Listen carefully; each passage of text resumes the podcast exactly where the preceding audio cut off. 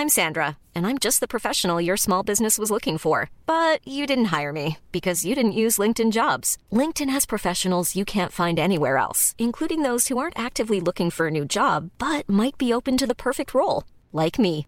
In a given month, over 70% of LinkedIn users don't visit other leading job sites. So if you're not looking on LinkedIn, you'll miss out on great candidates like Sandra. Start hiring professionals like a professional. Post your free job on linkedin.com/people today.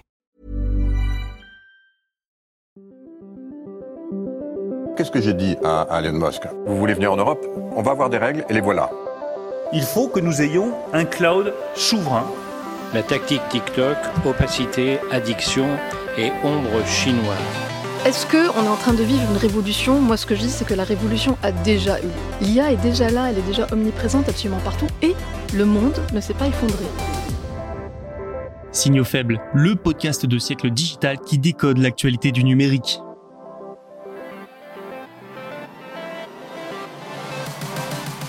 Salut à toutes et à tous, nous sommes le mardi 10 octobre 2023, voici les 4 signaux faibles de l'actualité aujourd'hui.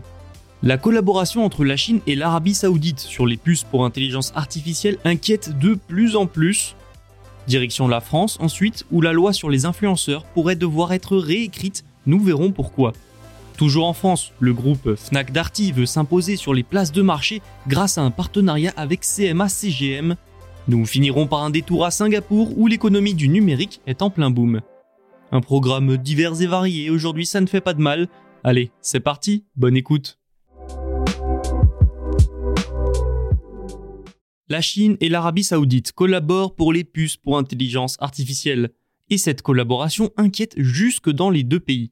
Comme rapporté par le Financial Times, un professeur mathématicien américano-chinois d'une université des sciences et technologies d'Arabie saoudite a lancé ACE GPT. C'est un grand modèle textuel prenant en charge l'arabe. Le problème, il a été formé en collaboration avec des universités chinoises de Hong Kong, de Shenzhen et l'Institut de recherche sur le Big Data de Shenzhen. L'université saoudienne en question, celle d'où vient le professeur, c'est la King Abdullah, et c'est la principale institution universitaire du pays. Et au sein de ce même établissement, il y a des craintes que ce partenariat avec la Chine ne prive l'université des puces occidentales et surtout américaines, vous l'aurez deviné, à cause des sanctions américaines visant la Chine.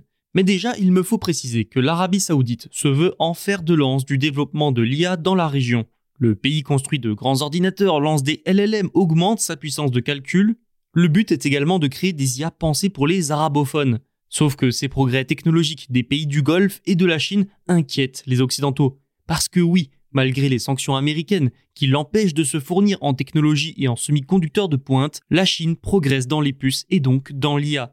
Récemment, les États-Unis ont étendu les restrictions à l'exportation pour les unités de traitement graphique fabriquées par Nvidia et AMD. Ainsi, les entités chinoises ne peuvent plus, sur le papier du moins, accéder à ces puces de pointe vitales pour la création de modèles d'IA génératifs. Et pour le moment, Washington n'a pas décidé de bloquer les exportations vers le Moyen-Orient. Mais pour combien de temps? Une ligne de crête qui pousse certains membres de l'université King Abdullah à estimer qu'il vaut mieux limiter la coopération avec la Chine pour ne pas subir les mêmes sanctions? Cette situation pourrait aussi s'appliquer aux Émirats arabes unis. Des accords entre des universités saoudiennes et chinoises ont également été signés pour des échanges de recherche et d'étudiants. À l'université King Abdullah, 20% des étudiants sont chinois et 9% des professeurs. Université qui développe également un supercalculateur, le Shaheen 3, qui doit être 20 fois plus puissant que le modèle précédent. Preuve que l'université craint malgré tout les représailles américaines, elle a aussi déclaré qu'elle se conformait aux réglementations américaines en matière de contrôle des exportations. Elle affirme avoir un cadre de surveillance pour respecter ces réglementations lors de l'utilisation de Shaheen 3. Mais encore une fois, combien de temps cette double coopération avec la Chine et les États-Unis tiendra-t-elle? Les sanctions américaines et leur efficacité sont de plus en plus remises en cause, ce qui pourrait agacer les États-Unis et surtout les pousser à prendre de nouvelles mesures. Alors l'Arabie saoudite sera-t-elle visée? Seul l'avenir nous le dira. La récente loi encadrant les influenceurs sera-t-elle déjà réécrite? Ce texte, voté fin juin, hein, est dans le viseur de la Commission européenne et en général, ce n'est pas bon signe. C'est aussi le cas d'une autre loi votée cette fois en juillet devant instaurer une majorité numérique sur les réseaux sociaux. L'avertissement de la Commission européenne à la France a été révélé par le média L'Informé. C'est un courrier envoyé par le commissaire européen au marché intérieur, Thierry Breton, à la ministre de l'Europe et des Affaires étrangères, Catherine Colonna. Certains éléments de la loi sur les influenceurs iraient à l'encontre du DSA, le Digital Services Act. Ce dernier est une réglementation européenne encadrant les services numériques. Pour vous résumer la chose, on dit souvent qu'elle rend ce qui est illégal hors ligne illégal en ligne. Mais quelles dispositions de la loi sur les influenceurs sont visées exactement? Selon la Commission européenne, il y aurait premièrement ce que l'on pourrait appeler un vice de forme. Quand une loi est débattue et votée dans un pays de l'Union européenne, Bruxelles doit être avertie afin de vérifier que la loi est conforme au droit européen. Ensuite, un délai de trois mois doit être observé entre la réponse européenne et l'entrée en vigueur du texte. Et là, la France n'aurait pas averti Bruxelles dans les temps. Ensuite, il y a un problème de fond. Des articles comme celui sur les crypto-monnaies poseraient problème. Selon le courrier de Thierry Breton, il semble que la Commission européenne reproche aussi à la France d'imposer des obligations plus importantes que le DSA et de vouloir toucher toutes les plateformes. Or, les grandes plateformes doivent respecter essentiellement les lois du pays où elles sont établies. Enfin, la Commission reproche à la loi de restreindre la libre prestation des services. Selon le média Les Échos, Bercy a expliqué, je cite, Nos analyses divergent sur certains points et nous poursuivons les échanges avec Bruxelles. Vu comme c'est parti, les députés vont probablement devoir réécrire une partie de la loi. Parce que le risque, c'est que les juridictions ne l'appliquent pas. Par exemple, en cas de contentieux, une affaire pourrait aller jusqu'à la Cour de justice de l'Union européenne, et là, eh bien, le résultat fait peu de doute, hein, comme la Commission estime que la loi est contraire au droit européen. Il faudra donc suivre avec attention les discussions entre la France et la Commission européenne. Vous connaissez Fnac Darty, magasin d'électroménager et d'électronique en grande partie, et surtout parmi les premiers e-commerçants français. Aujourd'hui, leur marketplace, donc par extension leur site, représente 21% des ventes du groupe. Mais contrairement à Amazon, Fnac ne peut pas proposer aux commerçants présents sur sa place de marché de gérer leur logistique. Mais c'est bientôt du passé. Comme annoncé mercredi, une co-entreprise nommée Weaven va être créée avec Seva Logistics, une filiale du géant français CMA CGM. Seva Logistics, c'est 1300 sites logistiques dans 170 pays. Ils vont venir se combiner aux 1000 magasins du groupe Fnac, Enfin, Seva Logistics a aussi une filiale américaine, Shipwire, spécialisée dans le suivi des livraisons. La coentreprise qui va naître de ce partenariat doit, pour résumer, proposer aux marchands de la marketplace Fnac de gérer leur logistique. Le groupe français veut ainsi mieux concurrencer Amazon ou encore ses discounts. Et la logistique dans l'e-commerce, c'est quand même un marché à 80 milliards d'euros. Weaven doit aussi, évidemment, permettre d'attirer de nouveaux commerçants sur la marketplace. Le but est donc in fine de la rendre plus attractive.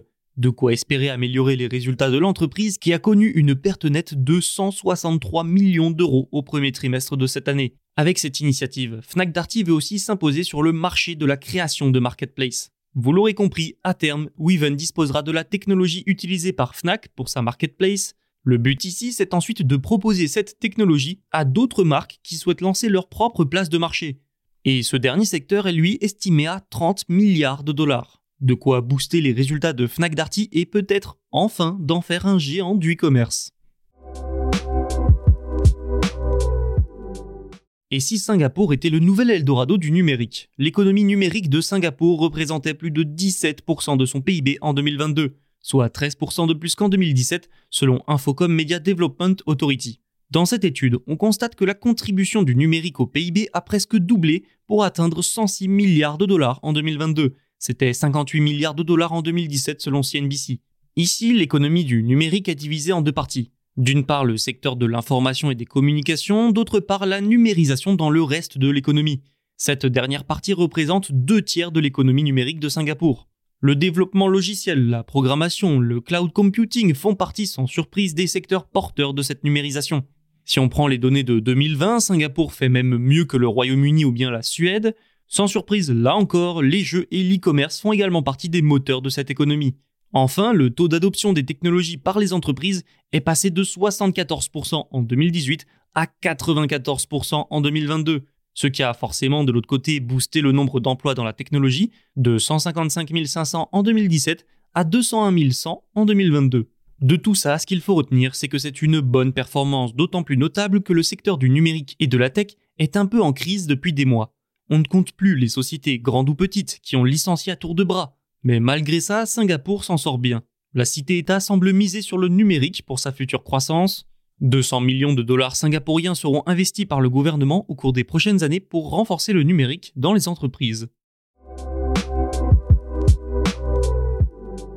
C'est déjà la fin de cet épisode, merci de l'avoir écouté. N'oubliez pas de vous abonner, tous les podcasts de Siècle Digital sont disponibles sur siècledigital.fr et les plateformes de streaming. À demain.